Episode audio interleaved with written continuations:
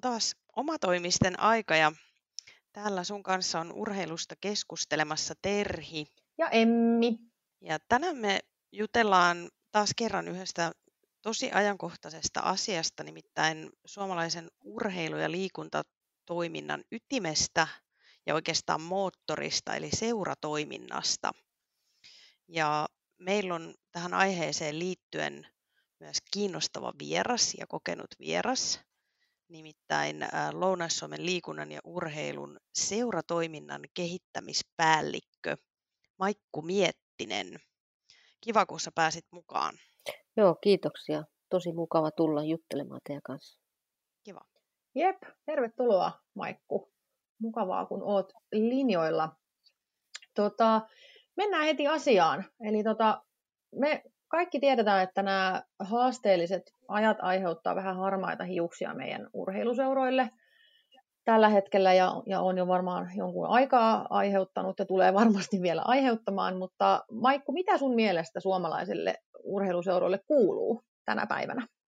No tavallaan kuuluu hyvää ja kuuluu huonoa, mutta to, tosiaan niin kuin sanoit, niin korona kyllä vaikuttaa ihan jokaisen urheiluseuran toimintaan, mm. mutta että urheiluseuroja on niin hirvittävän monta erilaista, että jotkut seurat tässä ajassa on pystynyt pärjää paremmin ja jotkut sitten kamppailee enemmän tämän koronan kanssa, mutta, mutta urheiluseurat selviää kyllä. Joo. Suomessa on 14 000 toimivaa urheiluseuraa ja tässä Lounais-Suomen alueella sellaisia aktiivisia toiminnassa olevia seuroja on kah- noin 850.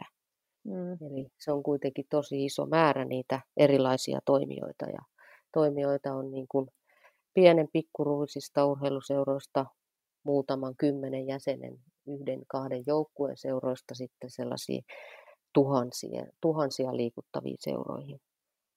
Niin totta, toihan on kyllä ihan hyvä, hyvä myös muistaa ja pitää mielessä, että ei, niin kun, kun puhutaan ylipäätänsä urheiluseuroista, niin se skaala on aika laaja ja sinne, sinne väliin mahtuu erilaisia seuroja ja, ja sitä mukaan sitten he, nämä seurat varmasti on myös eri tilanteissa, niin kuin sanoitkin.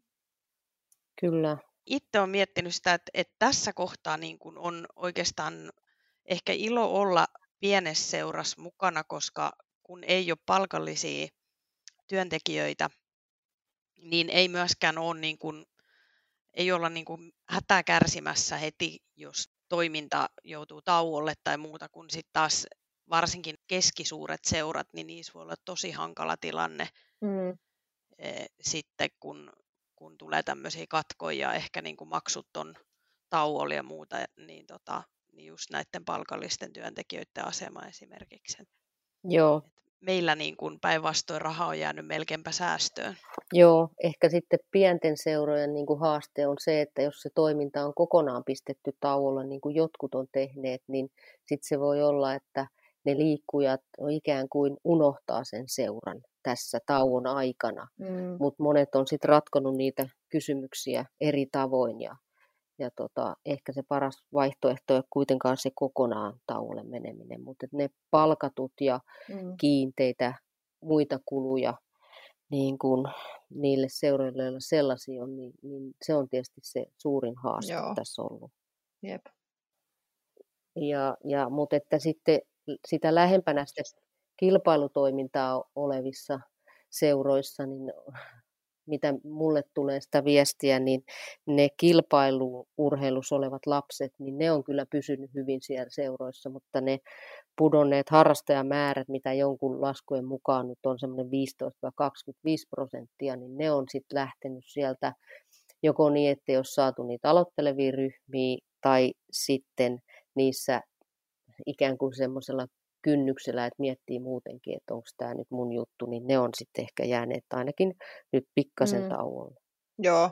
Joo, ja mennään itse asiassa tuohon aiheeseen vielä ihan lyhyesti, lyhyesti myöhemmin, mutta toi on, toi on myös tärkeä ja kiinnostava pointti.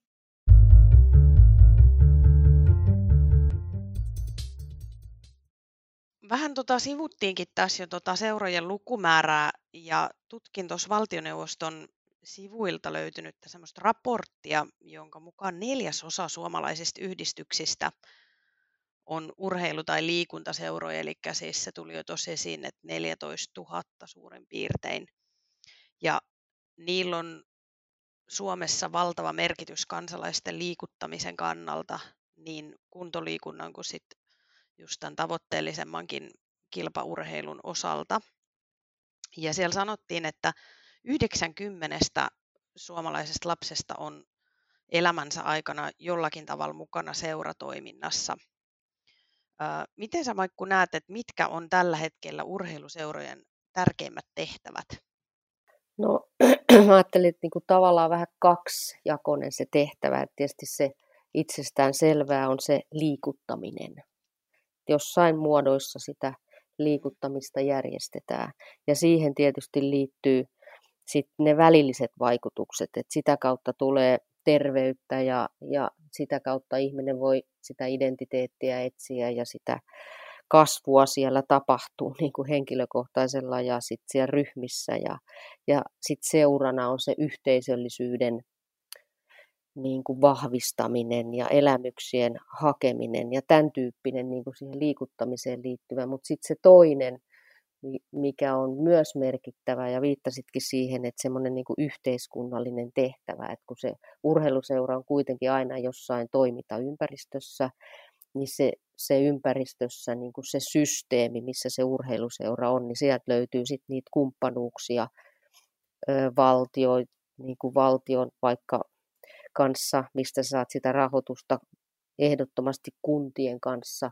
Se on se lähi toimintaympäristössä merkittävä yhteistyökumppani ja tietysti jotkut tekee yritysyhteistyötä. Ja sen lisäksi niin siitä tulee sitten mittavaa taloutta ja työllisyysvaikutuksia, mitä, mitä voi olla sitten hyvinkin merkittäviä. Tämän, tämän tyyppiset mä näkisin nämä kaksi tehtävää hmm. urheiluseuroilla. Joo. Tota, Tuossa puhuttiinkin siitä, että, että on, on eri kokoisia seuroja ja tota, näin seuratoiminnassa mukana olevana tuntuu siltä, että yhä useammassa seurassa kuitenkin on vähintäänkin sitä osa-aikaista palkattua henkilökuntaa. Mutta sitten taas monissa pienissä seuroissa niin se on melko haastavaa saada toimimaan ja sitten toisaalta myöskin sitoutuneita vapaaehtoisia ei ole aina saatavilla. Niin olen pohtinut tosi paljon sitä, että, että mitä mieltä sä oot Maikku, että onko vapaaehtoisuuteen perustuva seuratoiminnan aika ohi vai, vai tota, lähteekö se vielä nousuun? No, toi on kyllä hyvä kysymys ja sitä saa, saadaan pohtia yhdessä kyllä lisää. Et mun mielestä ehdottomasti ei, mutta et on tietty päivän selvää, että se ammattimaisuus on lisääntynyt.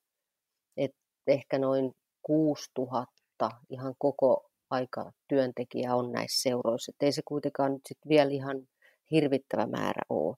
Mutta ehkä mm, siinä on sitten, niin se on itse asiassa aika vähäinen, jos sen niin tähän suhteuttaa. Niin, kyllä. Joo. Mutta sitten jos miettii, niin kuin, että mitä se sitten tarkoittaa parhaimmillaan, kun ne ammattilaiset sinne seuroihin tulee, niin ne pystyy sitä suunnittelutoimintaa, organisoimista ja johtamista kehittämään, mutta ehdottomasti yhteistyössä niiden vapaaehtoisten kanssa. Ja sitten tietysti vapaaehtoisetkin voivat osata tätä kaikkea ihan ilman sitä niin kuin palkallista toimintaa. Että, että ehkä mä lähtisin kuitenkin siitä, että, että se kansalaistoiminnan ydin siinä pitäisi säilyä. Että sit jos se lähtee niin kuin sellaiseen täydelliseen semmoiseen sopimukselliseen toimintatapaan. Mä itse asiassa Pasi Koski ja Pasi Mäenpää on tehnyt tota vuosikausia ansioitunutta urheiluseurojen tutkimustyötä. Siellä oli ihana esimerkki tästä, niin että, että jos maito tonkka tippuu hallituksen kokouksessa maahan, niin se vapaaehtoisten porukka, niin joku heistä heti käy sen pyyhkimässä. Mutta sitten se mm. liian pitkälle viety ammattilaisten porukka tekee estesopimuksen siitä, että kuka sen maidon pyyhkii. niin, Totta. Et sit jos se lähtee niin kuin väärille urille, niin se, se voi johtaa ehkä sellaiseen niin kuin, ei niin hyvää kehitykseen mun mielestä. Mutta semmoisessa sulassa sovussa, jos näitä pystyttäisiin viemään, mä näkisin, että, että molempi parempi. Varmaan se näin on ja, ja se on ehkä niinku sellainen, mitä, mitä jonkun verran it, sitten on tullut pohdittua, niin se, että, että kun on pienessä seurassa, jossa niin kuin kaikki perustuu vapaaehtoisuuteen, niin siinä on tietysti se hyvä puoli, että, että on vapaus tehdä lähestulkoon mitä vaan, mutta toisaalta sitten meitä kuitenkin verrataan ää, niihin seuroihin, mi, mitkä tekee sitä, toteuttaa kaikki asiat, tai niin kuin heillä on palkalliset työntekijät tekemässä sitä hommaa, niin, niin sitten välillä niin kuin sitä miettiä, että pitäisikö sitä jotenkin kyetä niin kuin viestimään tarkemmin, että niillä harrastajillekin, että, että vaikka niin kuin monet asiat meillä varmasti hoidetaan ihan yhtä hyvin kuin näissä muissakin seuroissa, mutta että, että se ei tapahdu itsestään tai kello 8 ja 16 välillä, vaan se tapahtuu sitten työpäivän jälkeen. Joo, toi. Niin se on välillä sellainen, mitä tulee mietittyä. Joo, ja toi on kyllä tosi merkityksellinen pointti, koska se tavallaan, kun joku tulee sinne liikkumaan, niin hän olettaa sitä, että se on laadukasta toimintaa. Ja, ja se on niin kuin se, kuitenkin se ydin mm. siinä. Ja sen mm-hmm. hän voi, voi hyvin onnistua sekä ehkä vapaaehtoistoimijoilta tai sitten ammattilaisilta. Et mun mielestä kaiken toiminnan kuitenkin se osaaminen on kasvanut. Et meillä on sitä tietoa ja taitoa ja ymmärrystä tehdä sitä laadukasta toimintaa kyllä. Mm. Mutta sittenhän se on paljon kiinni siitä, että mitä se seura itse haluaa valita. Kyllä. Ja se on ehkä se merkityksellisin, että se seura itse tietää, että mitä, mitä me yhdessä halutaan tehdä. Totta. Toikin on tärkeää, tärkeää kyllä niin kuin pitää mielessä ja muistaa. Öm, tota noin, niin, kuitenkin se taitaa olla niin, että, että tätä niin kuin vapaaehtoisuutta tai vapaaehtoisuuden ideologiaa ei, ei tuosta noin vaan voida, eikä varmasti halutakaan unohtaa. Ja siinä on varmasti aika paljon myös hyvää ja, ja vielä potentiaalikin, ja, potentiaaliakin. Ja, ja niin kuin Maikku sanoit, niin sellainen kombinaatio niistä toiminnoista varmaan olisi se toimivin. Mutta tota, jollain lailla itse on niin kuin, äh, havainnoinut, että ajat on vähän muuttuneet ehkä tämän vapaaehtoistoiminnan ja vapaaehtoiseksi lähtemisen ympärillä. Olen joskus aikoinaan tehnyt itse opinnäytetyötä vapaaehtoistyöstä tai, tai lähinnä siihen liittyvästä viestinnästä ja, ja silloin tutkin aika paljon vapaaehto- suurta joukkoa vapaaehtoisia ja nyt, nyt jollain lailla niin kuin mietin sitä, että miten tänä päivänä ihmiset vaikka lähtee tekemään vapaaehtoistyötä tai, tai miten se vapaaehtoisen profiili on vaikka muuttunut. Niin tota, koetko Maikku, että, että vapaaehtoistyöhön pitäisi jollain lailla aktivoida ihmisiä enemmän ja onko siihen jotain ideoita, että miten, miten, niin kuin, miten saada ihmisiä mukaan vapaaehtoistoimintaan nykyään? Joo, se, siis ehdottomasti on varmaan muuttunut se ihmisten tapa sitoutua. Ja, ja jos sitä niin kuin tutkailee, niin, niin kyllä varmaan keksii keinot, koska kyllä me kuitenkin ollaan sellaisia, että me halutaan jossain ryhmässä viettää meidän vapaa-aikaa. Mm. Ja silloin vaan liikunta- ja urheiluseurojen pitäisi löytää se tapa tehdä se toiminta niin kiinnostavaksi ja mm. niin sellaiseksi inspiroivaksi, että ihminen haluaa käyttää siellä vapaa-aikaa.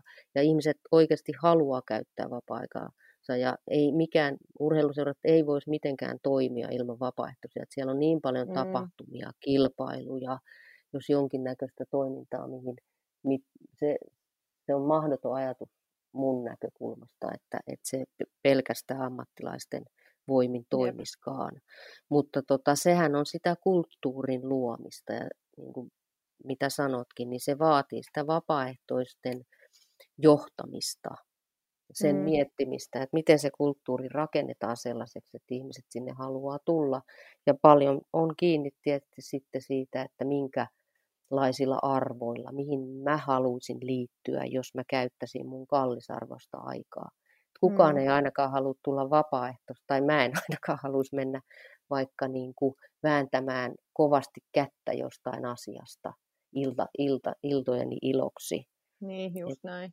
Et, et kyllä se pitää olla niinku sellaista ilosta, mukavaa, mm. mutta kuitenkin suunnitelmallista toimintaa. Ja mm. siitä on tehty paljon tutkimuksia, että, että miten se vapaaehtoisuus on muuttunut ja, ja millä keinoilla sitä voisi innostaa ihmisiä Mutta se on ehkä sellainen, mitä me ei olla tehty tarpeeksi hyvin urheiluseuroissa. Et me on mm. vaan ajateltu, että ne ihmiset, kun ne on sata vuotta sinne tullut, ne tulee seuraavatkin sata vuotta. Niinpä, ja, joo. Mutta ne, jotka tekee sen paremmin, niin ne onnistuukin paremmin. Et mä tässä, tota, meillä on semmoinen TJ-klubi, toiminnanjohtajien klubi, siis liiku ylläpitää sitä, niin sieltä, siellä tätä keskustelua paljon käydään tästä urheiluseuratoiminnasta, niin, niin tota siellä muutamissa seuroissa niin ihan niin kuin ne sanoo, että niillä tulee enemmän vapaaehtoisia kuin ne tavallaan tarvii. Okei. Ne on onnistunut sen kulttuurin luomaan sellaiseksi, että sinne halutaan. Oi vitsi. Se kuulostaa hyvältä. Joo, kyllä, ja siinä on varmaan, varmaan on niin kuin oppi, oppia voisi ottaa, Joo. että mitä siellä tehdään ja millä lailla se on, on mahdollista. Ja sitten mun, mä niin kuin, väkisinkin mä nyt ajaudun sellaiselle, äh, semmoisen ajatuksen, että, että onko sille vapaaehtoisuudelle myös joku raja. Että, vai onko se, tai jotenkin itsestään tuntuu, että se on, saattaa välillä olla vähän häilyvä, että missä, missä kohtaa sen tekemisen pitäisi sitten kuitenkin ehkä olla niiden palkollisten työntekijöiden tai, tai että, että jos sillä vapaaehtoiselle niin kun, hän, hän mielellään sitä tekee, mutta jos hän joutuu sellaiseen ristiriitaiseen tilanteeseen, että no ei vitsi, että ehkä oma kompetenssi ei riitä tähän, tai, tai jotenkin, että, että nyt tulee liikaa juttuja tähän itselleen, niin, niin tota, toki tässä mennään varmaan siihen johtajuuteen sitten, että miten niitä vapaaehtoisia johdetaan ja minkälaisia Kyllä. tehtäviä heille annetaan. Joo, ja eihän kukaan halua, että heitetään niin kuin susille, on sitten vapaaehtoinen tai palkattu. Mm. Kyllähän se vaatii niin kuin sitä perehdytystä ja, ja mm. backupia ja vaikka mitä just se vapaaehtoisten johtaminen. Jep.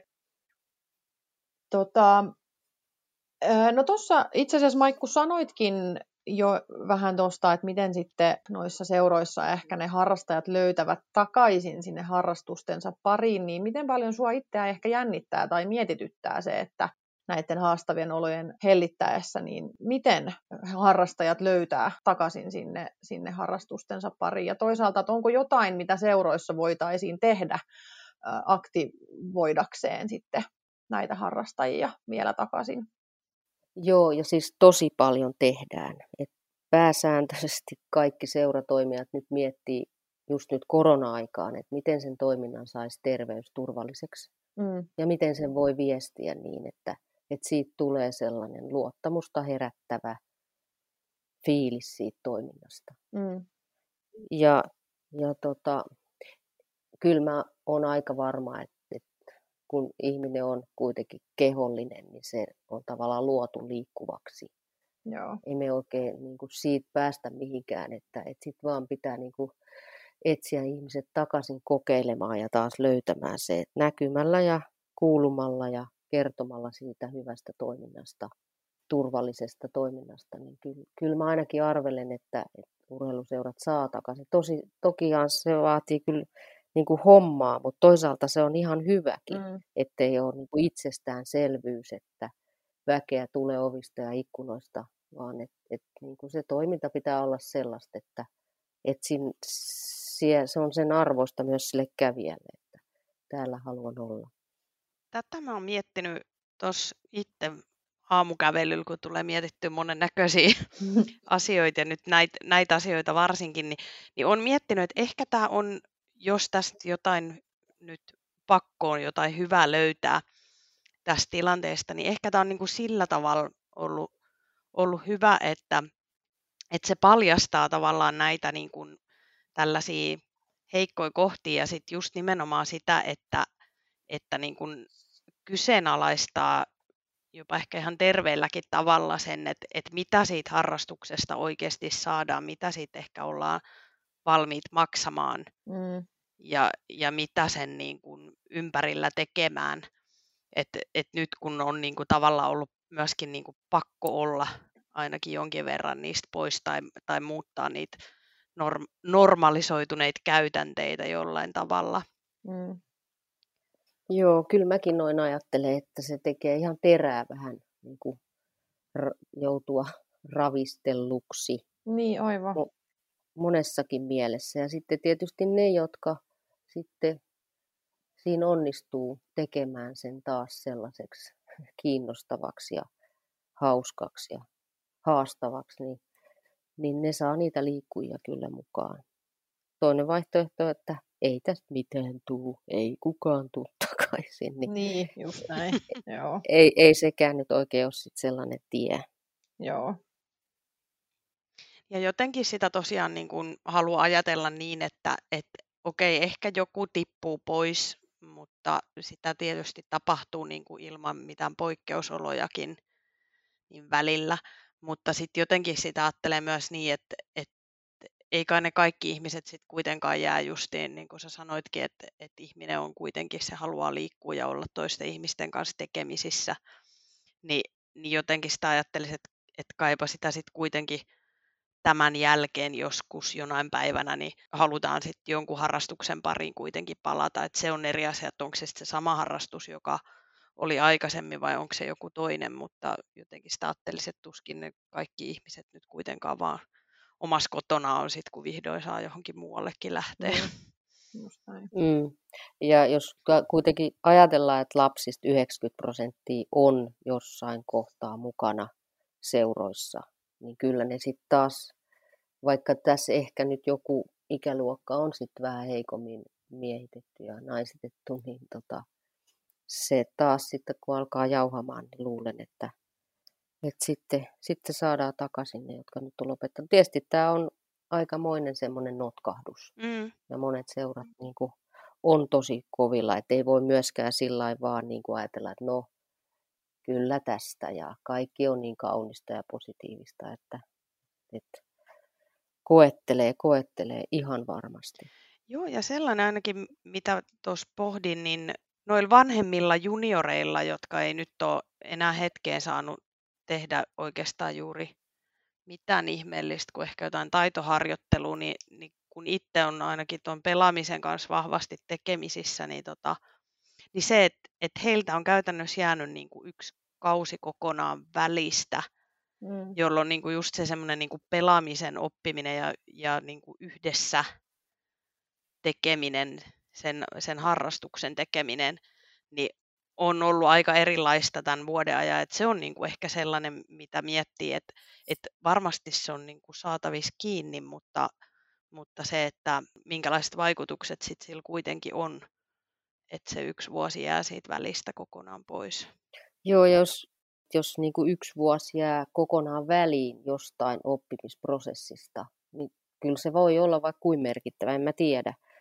Et tulee mieleen, että jos vaikka ei koulussa harjoittelisi kirjoittamista tai lukemista vuoteen lainkaan, niin mitä tapahtuisi sille herkkyys ajalle, mm. mitä, mitä sitten on, Totta. niin se on varmaan aika merkittäväkin asia, mitä, niin. mutta toki sen sitten saa kiinni, mutta että si, si, si, varmaan menee kuitenkin aikaa.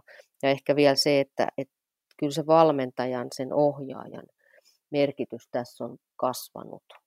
Miten on sitten saanut ikään kuin motivoitua tämän vaikka verkon yli tai sitten siellä ulkona ja erilaisissa olosuhteissa, kun ei saa sitä kontaktiurheilua, niin kyllä, kyllä mä voin sanoa, että olisi riipinyt itseensä aika pahasti, jos ei olisi saanut pelata.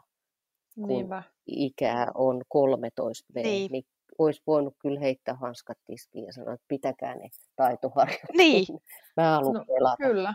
Kyllä. Ja kyllä se kieltämättä niin kuin tuossa keväällä oikeasti, kun alkoi ynnäämään niitä kuukausia, että kuinka kauan niin kuin nyt ollaan painettu sitä, sitä taitoharjoittelua, mm. niin, niin, niin sitten niin kuin alkoi jo tulla tosiaan itsellekin sellainen pieni hikihelmi tuohon otsaan, että et, et, et miten tämä jengi vielä on täällä. Niin. et, tota. Joo, että sitten sit se vaatii kyllä sellaista niin kuin toisenlaisten tavoitteiden asettelua ja erilaisten niin kuin kysymysten esittämistä, jotka sitten motivois, mitä varmaan sä Terhi valmentajana tiedät, mitä siellä sitten on saanut tehdä, keksiä kaikkea. Joo, kyllä. Siis sanotaan, että, että on kyllä ollut, a, on noussut arvon arvaamattomaan kaikki vanhat tota, treenisuunnitelmat, mistä on voinut kaivaa vaihteluun niihin loputtomia syöttöjä maalintekoharjoituksiin, missä ei tehdä kamppailua. Joo. et, tota, tai toisaalta niin kuin luistelua. Et, et, et, tota. et siinä kyllä sitten se valmentajan rooli, jos miettii, että sä kaiken teet sitten vaikka vapaaehtoisena, ja sä opettelet tämän digimaailman, ei se sekään välttämättä ole kaikille tuttua. Ja, ja, ja sitten sitä kautta sitten teet sitä hommaa, niin, niin kyllä, kyllä se on haastavaa. Joo, ja sitten ehkä, ehkä se on kuitenkin niin kuin sellainen, että nyt kun tota oppimista ja muuta on tutkittu, niin on lohdullista se, että esimerkiksi niin kuin, että tiedetään se, että aivot pystyy oppimaan tai asioita voidaan oppia ilman, että niitä oikeasti tehdään. Että esimerkiksi joku pelaaminen, niin sä voit kuitenkin niin kuin jo sillä, että sä katot jotain hyviä suorituksia tai muuta ja koitat kuvitella itse tekemään niitä samoin, niin sillä voi kuitenkin saada jotain siitä, jos sitä niin kuin vaan taitavasti toteuttaa. Et, et, tota, ettei ihan kuitenkaan ole niin kuin, ihan, ihan hukkaan menisi.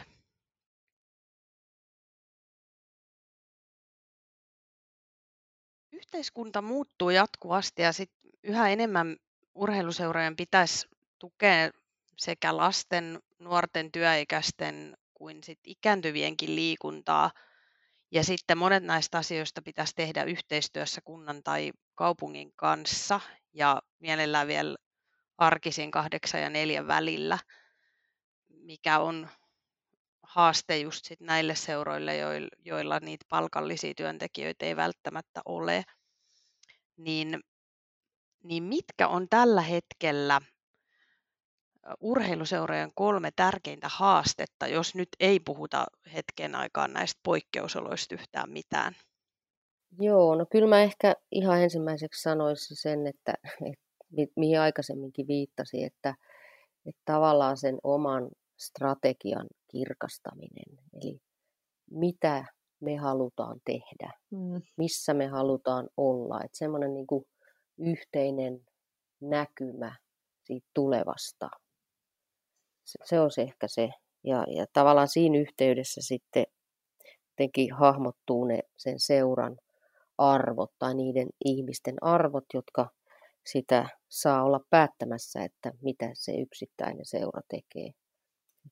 Ja siihen kuuluu tietysti toiminta, sä sanoit, että sen toimintaympäristön hahmottaminen, että missä, missä ympäristössä tätä hommaa tehdään. Että tuossa kun lukee vaikka niitä seuratukihakemuksia, mitä, mitä, mitä saadaan lukea, niin se on aika jännää, kun, kun vaikka pienellä paikkakunnalla vähän liiotellen, niin kolme urheiluseuraa haluaa perustaa tietyn ikäisten palloiluseuran vaikka pojille ja yhteen joukkueeseen pitäisi saada kymmenen lasta ja sinne syntyy sinne viisi lasta ja niistäkin varmaan puolet on tyttöjä. Niin.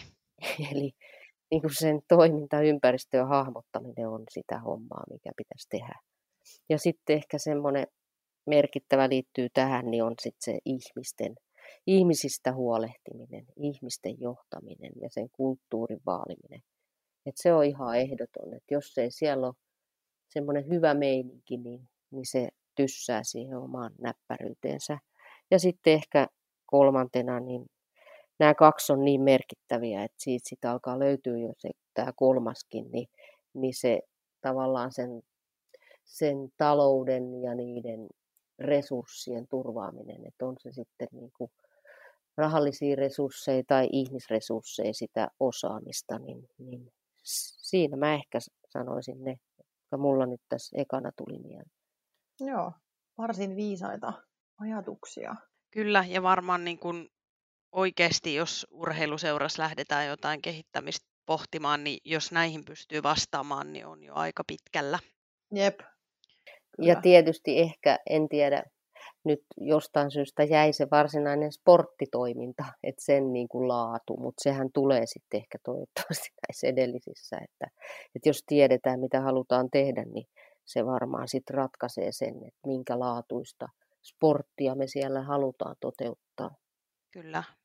Ja mä luulen, että tuohon on kyllä aika paljon nykyään niin kuin, niin kuin välineitä tuohon urheilutoiminnan tai ylipäätään siihen toiminnan kehittämiseen, että jos vaan on, on niin kuin seura itse aktiivinen, niin noita on kuitenkin maksuttomia koulutuksia, on, on, jotka on kuitenkin tosi laadukkaita, niin on vaikka kuinka paljon saatavilla ja sitten myöskin sitä tukea niin kuin sekä sitten niin kuin valmennus- ja ohjaustoiminnan lisäksi niin sitten tuohon muuhunkin seuran pyörittämiseen. Et, mm. et se on niin kuin lohdullista, että siihen on paljon tarjolla niin kuin Joo. apua. On hyviä välineitä kyllä. Muun muassa nostaisin tässä sen tähtiseura-ohjelman, mikä on mm. löydettävissä vaikka olympiakomitean sivuilta. Niin sitä polkua, kun lähtee matkaamaan, niin varmasti kehittyy. Kyllä. Hypätään hetkeksi seuratoiminnasta, ei nyt ehkä ihan kokonaan sivuun, mutta, tota, mutta vähän eri raiteille. Liikunnassa ja urheilussa puhutaan yhä enemmän tasa-arvosta niin päätöksenteon resurssien, tilojen kuin sit toiminta- ja harrastusmahdollisuuksien suhteen. Niin miten sun mielestä, Maikku, tasa-arvo toteutuu nykypäivän seurakulttuurissa? No nyt oli kyllä sellainen kysymys, että oikein vähän niin kuin jännittää vastata, kun tämä on niin lähellä sitä mun sydäntä tämä aihe, että täytyy oikein pohtia, että mistä näkökulmasta sitä lähtee katsomaan, kun on tässä kulttuurissa ollut mukana niin kauan, niin, niin kyllä on sanottava, että tasa-arvo on edistynyt. Mm. Tavallaan niin kuin jos sitä tarkastelee yksittäisen, vaikka tytön tai naisen näkökulmasta urheiluseurassa – niin mahdollisuuksien tasa-arvo on jo jossain mielessä olemassa, mutta ei se kuitenkaan ole sillä lailla edistynyt, että, että vaikka se olisi ihan selkeä se polku, että pallo, vaikka palloileva tyttö, niin sen polku olisi yhtä helppo ja inspiroiva kuin palloilevan pojan. Mm. Tai puhumattakaan palloiluvalmentajan naisena palloiluvalmentajana, niin kyllä on paljon tekemistä.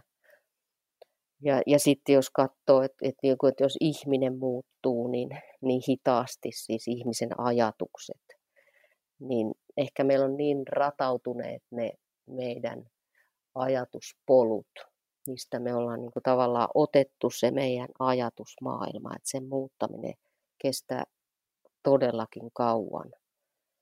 Ja se näkyy tietysti tässä tasa-arvokehityksessä myös. Vai oletteko samaa mieltä? Kyllä, kyllä mä pystyn tuon kyllä allekirjoittamaan ja mietin niin kuin välillä sitä, että jotenkin sitä haluaisi aina ajatella tosi positiivisesti kaikkia asioita ja, ja tosiaan sitä, että miten asiat on niin kuin ehkä tässä vuosien varrella kehittyneet, mutta sitten taas on hetkiä, jolloin ajattelee, että koska tämä kaikki muuttuu. Mm.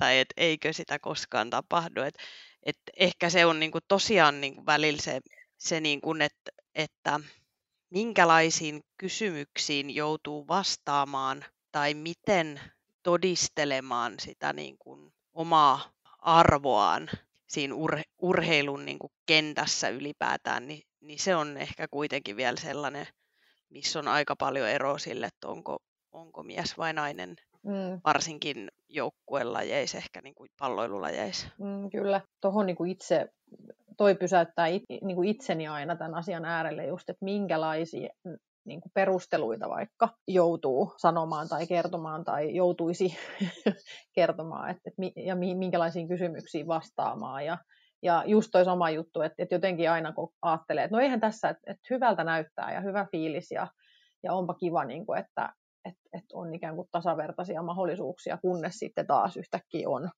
semmoisen kysymyksen ääressä, että ei, niin kuin, että miten, miten voidaan taas olla ikään kuin tässä. Ja sitten vielä tässä niin kuin, ö, ylitse pursuavassa niin kuin sosiaalisen median maailmassa, kun jotenkin tuntuu, että se kynnys vaikka Twitteriin tai mihin tahansa on kir- kirjoittaa on niin kuin tosi matala, että niitä ikään kuin asiantuntijoita ja verbaalisia taitureita löytyy joka nurkasta, niin, niin on haastava ympäristö myös tietyllä tavalla tämän mm. niin kuin tasa-arvon kehittymisen kannalta.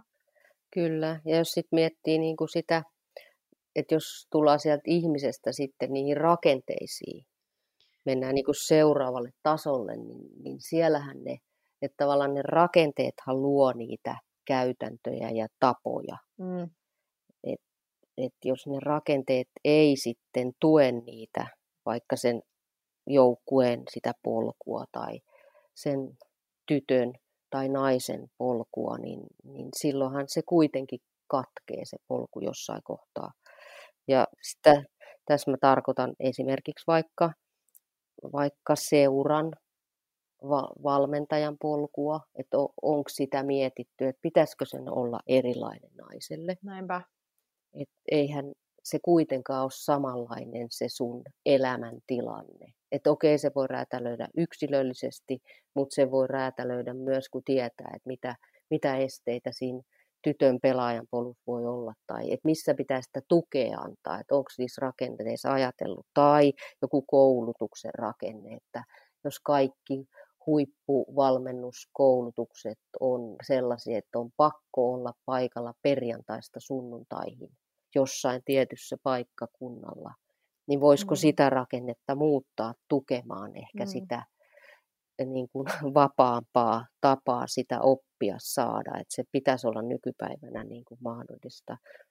Eli kaikki tällaiset pitäisi, niin kuin, että mä olen ehdottomasti sitä mieltä, että, että pitäisi niin kuin rajummalla kädellä tehdä erityistoimia Joo. naisille ja tytöille. Mm. Niin siis mun tulee tuosta heti mieleen, mä sain kerran mahdollisuuden osallistua, mä opiskelin valmennusta tuolla tota, Vierumäellä ja sain mahdollisuuden osallistua sellaiseen paneelikeskusteluun naisurheilun edustajana ja muut, muut oli miehiä ja tulivat salibändistä ja, ja jääkiekosta taisi olla joku jalkapalloilijakin. Joo.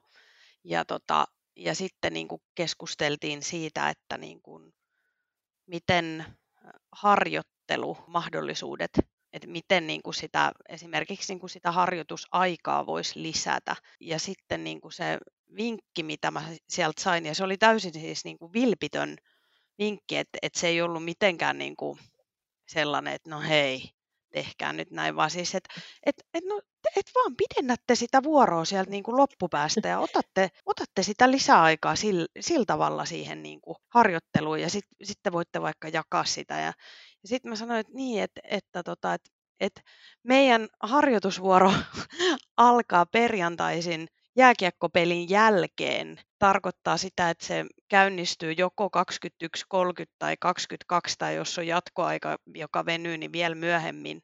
Hmm. Niin sen jälkeen sen vuoron venyttäminen, niin se ei ole enää kauhean mielekästä. Toki ei kaikki treenit silloin perjantaisin vaan hmm. niitä muitakin.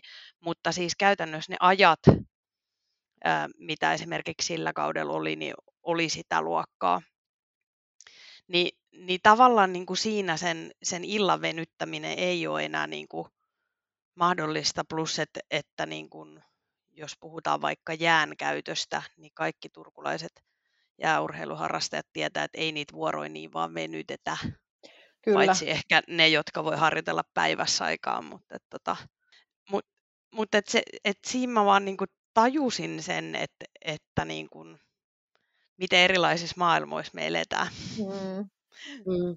Ja se, se on just se, minkä mä oon tavallaan tässä oppinut, että, että sit pitäisi vaan jaksaa tuoda sitä omaa näkökulmaa ja sitä maailmaa mm. esille, että mitä ne on ne, niin kuin ne haasteet. Sitten se on eri asia, jos ei, niin kuin, ei joku jaksa kuunnella että on kuuntelevinaan, mutta koska mä mu- muutaman kerran törmännyt siihen, että, että sit kun on päässyt keskustelemaan, niin ikään kuin se ymmärrys on oikeasti lisääntynyt, että ai jaa, mm-hmm. että onko se sun kokemus tollanen. Mm. Kun ekaksi on lähtenyt siitä, että ihan samat mahikset, että se johtuu vaan siitä, että ette yritä tarpeeksi tai halua tarpeeksi. Mm mutta et siihen, että mistä se sitten syntyy, se, että ei yritä tarpeeksi tai halua tarpeeksi, niin voi olla niitä esteitä. Et, et jos kysyisikin, että mikä estää naista tai tyttöä tai joukkuetta tai niin kuin menemästä sillä omalla polulla eteenpäin niin pitkälle kuin pääsee, niin voisi löytää jotain ratkaisuja. Mutta jos et sä koskaan kysy oikeita kysymyksiä, niin sä et saa mitään vastauksia, vaan sä esität sitä, tavallaan kerrot sitä tarinaa, jonka, jossa, niin kuin mä sanoin, että kun se sun ajatuspolku kulkee jossain, niin se polku on niin tallattu, että se tulee se ajatus uudestaan ja mm. uudestaan, että itse asiassa teillä on ihan hyvät vuorot. Niinpä, joo. Ei se ehkä ole muuttunut niin. Ja sitten on tietysti nämä instituutiot, että pitäisi olla mun mielestä rajumpaa ohjausta. Mm. Et ne, li, ne liitot, jotka on halunneet edistää tasa-arvoa, niin ne on siinä onnistuneet. Ja otetaan nyt vaikka palloliitto, joka on ihan omissa sfääreissä. Jep. Kyllä. Ja jos miettii vaikka ringetteliittoa, niin sitten niin kuin, okei, se on naisten ja tyttöjen laji, mutta sitten valmennuskulttuuri on kuitenkin kovin miehinen, mikä on minusta vähän absurdia. Mm.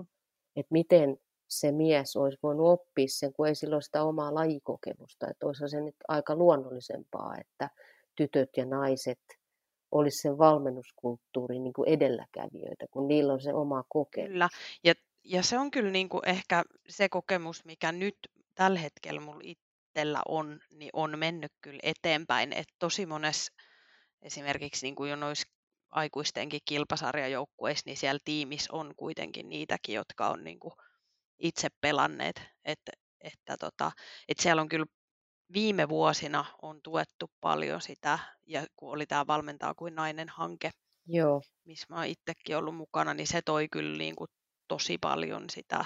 Joo, mutta jos... Sitä, tota...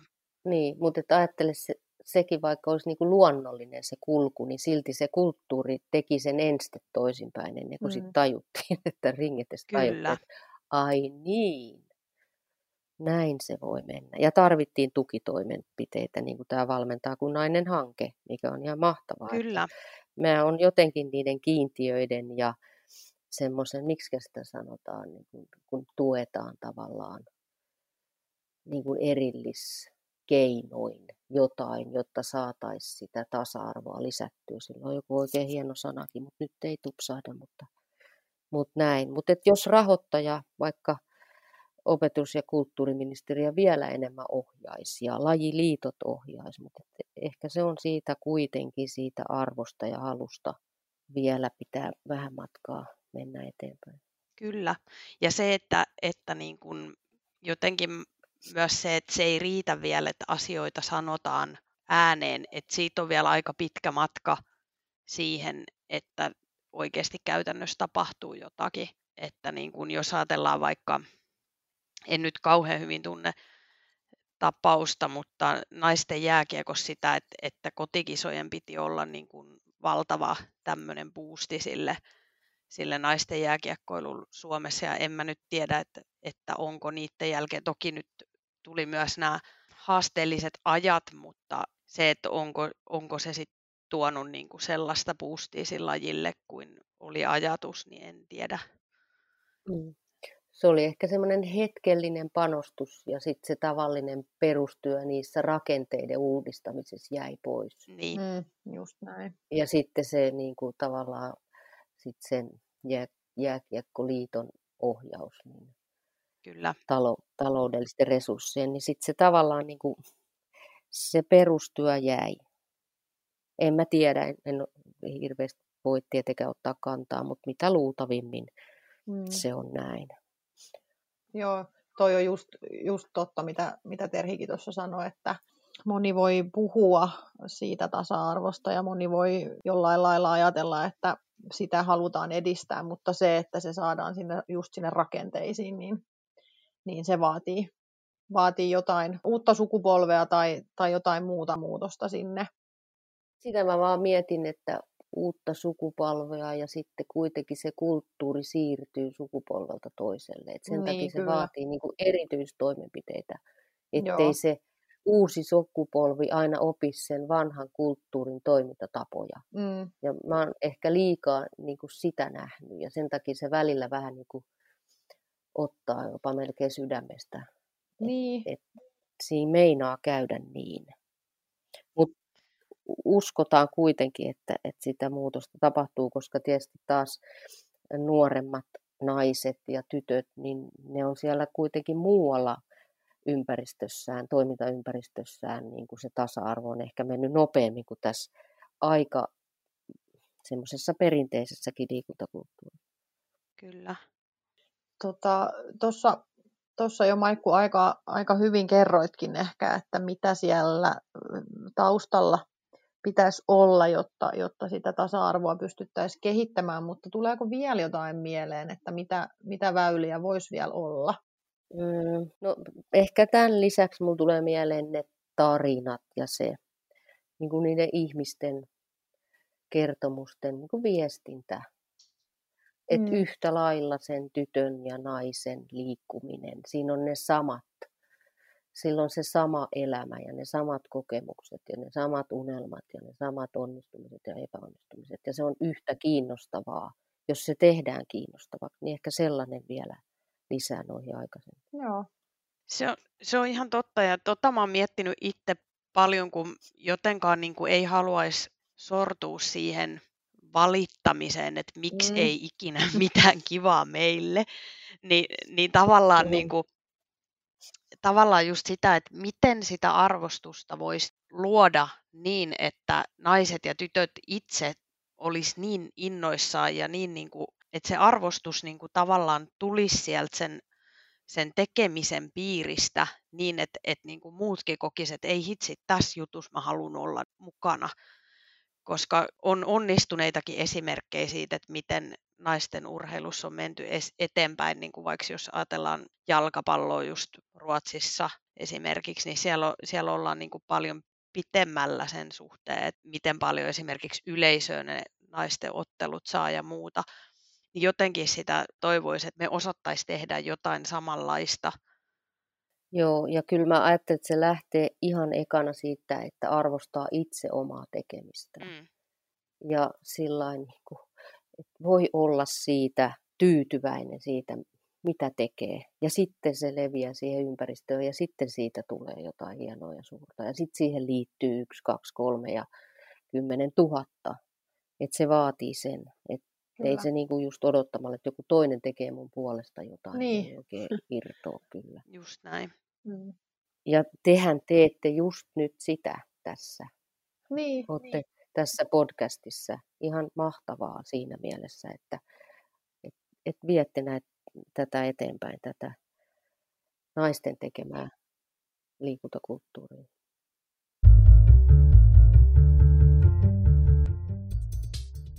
Tota noin, niin, ähm, ennen kuin mennään ihan loppusuoralle, niin palataan vielä Maikku hiukan tuonne seuratoimintaan, niin millaisessa asemassa Suomen urheilu- ja liikuntakulttuuri on verrattuna muihin maihin sun mielestä?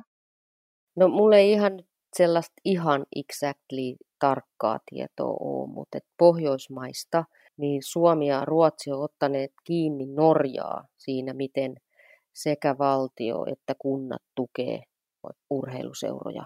Okay. Et kuntahan vastaa suurimmasta osasta siitä rahoituksesta, koska kaikki tilat ja, ja avustukset, niin ne on kyllä viime vuosien aikana kasvaneet tähän liikuntakulttuuriin. Okay. Mutta sitten huippuurheilussa Norja on kyllä ihan omassa sfäärissään, mutta Joo. ei ne rahoitus ainakaan vähentynyt ole. Mutta sitten muuta kansainvälistä vertailua, niin, niin en, en muista, että olisi, olisi sellaista, kun on niin erilaisia ne systeemit, millä tuetaan urheiluseuroja. Toi on kyllä varmaan se, niin kuin mitä aika moni suomalainen urheilua vähänkään seuraava, varsinkin ta- ehkä talviurheilua seuraava miettii, että mitä siellä nyt sitten on Norjan ja vaikka Suomen välillä niin suuria eroja, että, että kun helposti sitten ehkä ehkä niin kuin kansa katsoo vaikka sitä mitalitilastoa tai taulukkoa ja, ja niin kuin niiden urheilijoiden huipputasolla urheilevien eh, henkilöiden määrää, niin varmaan aika nopeasti tai useasti ver- halutaan verrata Suomea vaikka nimenomaan siihen Norjaan.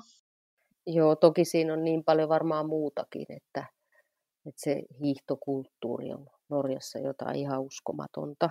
Mm. Ja sitten se semmoinen retkeily ja ulkoilu kulttuuri, että ehkä se semmoinen peruskestävyys taso voi olla paremmalla.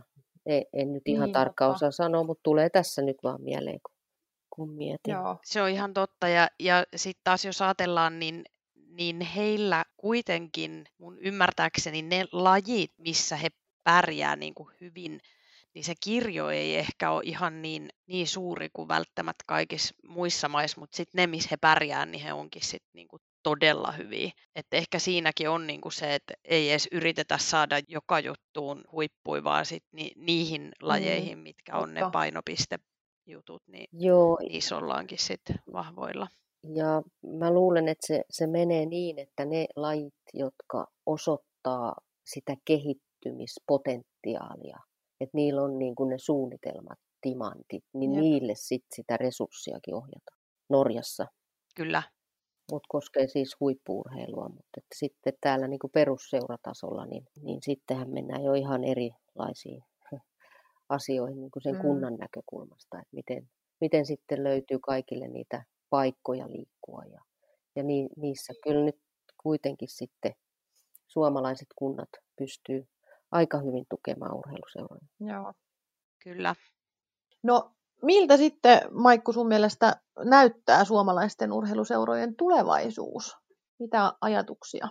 No kyllä mä ajattelin, että se, se pitkä historia, mikä urheiluseuroilla on takana, yli sata vuotta, niin, niin kyllä se tulee jatkumaan. Et kyllä, Mm. kyllä ihminen tarvii sitä, niin kuin tuossa puhuttiin, niin sitä liikettä ja liikkumista yhdessä muiden kanssa. Ja se kansalaistoiminta on kuitenkin siinä se keskiössä, että, että niin kuin siinä toimintaympäristössä se urheiluseura on hyvin, hyvin merkittävä tekijä. Että me pitäisi vaan ehkä osata enemmän niin kuin ottaa sitä niin kuin ympäristöä huomioon ja rakentaa sen ympäristön kanssa sitä yhteistä, yhteistä tuleva- tulevaisuutta. Mutta osaaminen on lisääntynyt, niin kuin se mahdollisuus tehdä sitä sporttia niin on, on ihan mun mielestä niin kuin ihan hyvin tässä niin kuin tulevaisuudessakin mukana. Tosi pitää, Mm. pitää olla niin kuin taitava. Ai vitsit, tämä on kyllä. Sua voisi Maikku kuunnella kyllä ihan useamman luonnon, lu, luennon verran. No kiitos. Tuleeko sulla Terhi tohon, tähän tulevaisuusaspektiin jotain?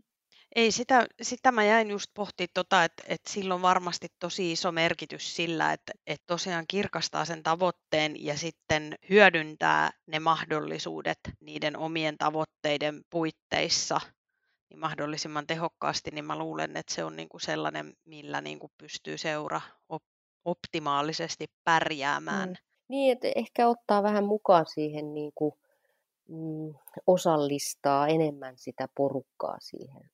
Sekä suunnitteluun että niin, niin kuin siihen kehittämistyöhön.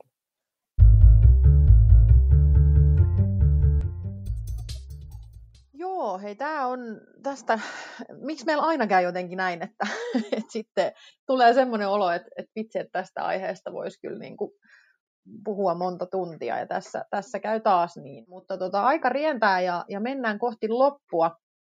Meillä on useasti aina näissä jaksojen lopussa tämmöinen kummankaa haaste, mutta tota, me ollaan tehty nyt tähän jaksoon semmoinen pieni poikkeus. Ja tota, haluttaisiin miettiä, mitä ottelua tai peliä tai sarjaa tai, tai vaikka ihan vaan urheilulajia aiotte mennä ekana katsomaan sitten, kun yleisötapahtumat taas on mahdollisia? Mitä tulee mieleen vaikka Maikku ekana? No, mulle tulee kyllä mieleen naisten jalkapallomatsi. Joo. Jostain syystä se, se on sellainen, mikä, mikä lämmittäisi mieltä, että pääsisi katsomaan. Onko jotain tiettyä seuraa tai ottelua, mikä voisi olla? No kyllä, täällä Turun alueella se voisi tapahtua. Joo. Mahtavaa. Entäs Terhi? Mulla on itse asiassa kauhean lista jo niitä, että mit- mitä kaikkea pitäisi mennä. Mä, oon- Jep. mä oon luvannut viedä mun tota, kummipojan jalkapallomatsiin ja sitten pojan katsoa amerikkalaista jalkapalloa. No niin. Ja sitten mitä mä itse ehkä haluaisin, niin jos olisi tarjolla, niin, niin mä haluaisin mennä katsoa oikein hyvä lacrosse-peli, oli se sitten naisten tai miesten, niin sitä on tosi hauska seurata. Niin ne ehkä mä toivon nyt, nämä painottuu kesän nämä lajit, niin mä toivon, että, että se olisi mahdollista ehkä jo ensi kesänä, mutta, Niin. tota, No aika lähellä ollaan ainakin, että toivotaan. mutta sitten jos se menee syksyyn, niin voi olla, että sit, sitten tota, tavoitteet muuttuu. Ehkä mä heitän tähän vie, väliin mieleen, että nyt tuli kateus, Terhi, kun sä sanoit, niin mun, mun tekisi mieli myös mennä sellaista niin kuin pikkutyttöjen peliä, missä näkyy se niin kuin liikunnan riemu. Ja tietysti mun oma laji korista, että se, se kyllä sitten Mm. aina niin kuin sykähdyttää niin paljon. Että Mm. Joo, vaikuttaa siltä, että aika paljon patoutumaa on. Että kyllä täytyy sanoa, että itsellänikin on, on toi lista kyllä tossa ja se jotenkin jopa tuntuu niin kuin oudolta, että vitsi, jonain päivänä pääsee katsomaan jotain urheilua, mutta mut tota, mulla ehkä niin kuin ihan ekana tuli mieleen täällä, täällä äh, PK-seudulla me ollaan, meillä on ollut sellainen kohtalaisen nuori traditio mun turkulaisen isäni kanssa, että hän on tullut katsomaan tota Helsinki Seagalsin korismatseja ja, ja sinne ei olla päästy nyt sitten kyllä viime kaudella eikä tällä kaudella, niin, niin se tulee nyt ekana mieleen, että, että heidän, heidän korismatsia voisin mennä katsomaan ja, ja kyllä mä niin kuin paikallista, paikallista futista myös täällä Espoossa, niin, niin toivoisin, että pääsis katsomaan. Meillä on tässä vieressäkin, vieressäkin pelataan sarjaa, niin tota, jalkapalloa olisi tosiaan kanssa kiva päästä katsomaan. Ja sitten kun on toi puolitoistavuotias tuossa, joka ei ole vielä ihan hirveästi nähnyt mitään otteluja ja urheilua, niin musta tuntuu, että mihin tahansa kentän laidalle mennään, niin se olisi tavallaan toivoisin, että hän pääsisi myös jo vähän ihmettelemään, että mitä se ringette esimerkiksi on. Joo, ja tosta täytyy kyllä sanoa, että, että yksi asia, mitä tietysti itse toivoo ehkä eniten, on myös se, että pääsisi taas sit itse tekemään noita noit juttuja katsoa vaikka oman joukkueen peliä mm. sieltä vaihtoehtoista. Niinpä. Se on myös yksi semmoinen kiva tavoite. Joo. Hei hyvä, ollaanko me siellä kuuluisessa maalissa? Joo. Joo, oli kyllä tosi hauskaa. Joo, oli kyllä kiva, kiva sessio ja, ja tota, olisi voinut kyllä jatkaakin vielä. Suuri kiitos hei Maikku sun vierailusta. Ei mitään. Tämä oli ilo, ilo oli kyllä nyt ihan kokonaan mun puolella. Ihan mahtavaa, kun teette tällaista.